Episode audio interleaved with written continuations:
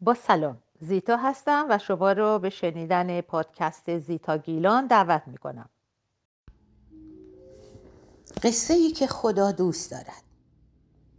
در سالیانی دور در سرزمینی بسیار دورتر مردی زندگی می کرد مهربان وارسته شایسته. مردم آن سرزمین همه دردهایشان را پیش او می بردند که درمان کند. او همه را در یک روز سال به یک نقطه بیرون شهر می برد. طبق مراسمی آتشی برپا می کرد و همه دور آن آتش می نشستند و آن مرد مهربان آرام بسیار آرام چیزهایی زیر لب می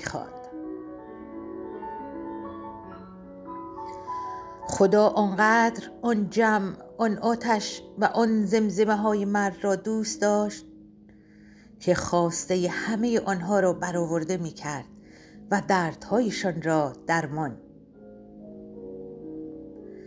تا اینکه آن مرد به دیار دیگری می رود مردم آن سرزمین اما همچنان همان روز به آن نقطه شهر می رفتن و به همان روش آتشی برپا می کردن.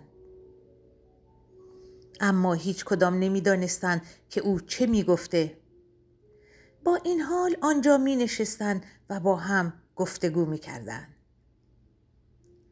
خدا آنچنان آن جمع آن آتش و آن گفتگوی بین مردمان را دوست داشت که همه خواسته های آنها را برآورده می کرد.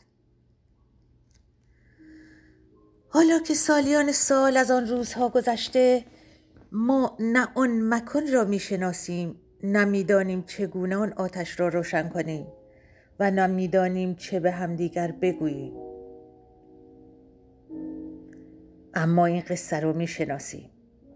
می‌گویند خدا آنچنان این قصه را دوست دارد که تا زمانی که کسی این قصه را بگوید و کسانی باشند که این قصه را گوش کنند او همه خواسته هایشان را برآورده می کند و دردهایشان را درمان.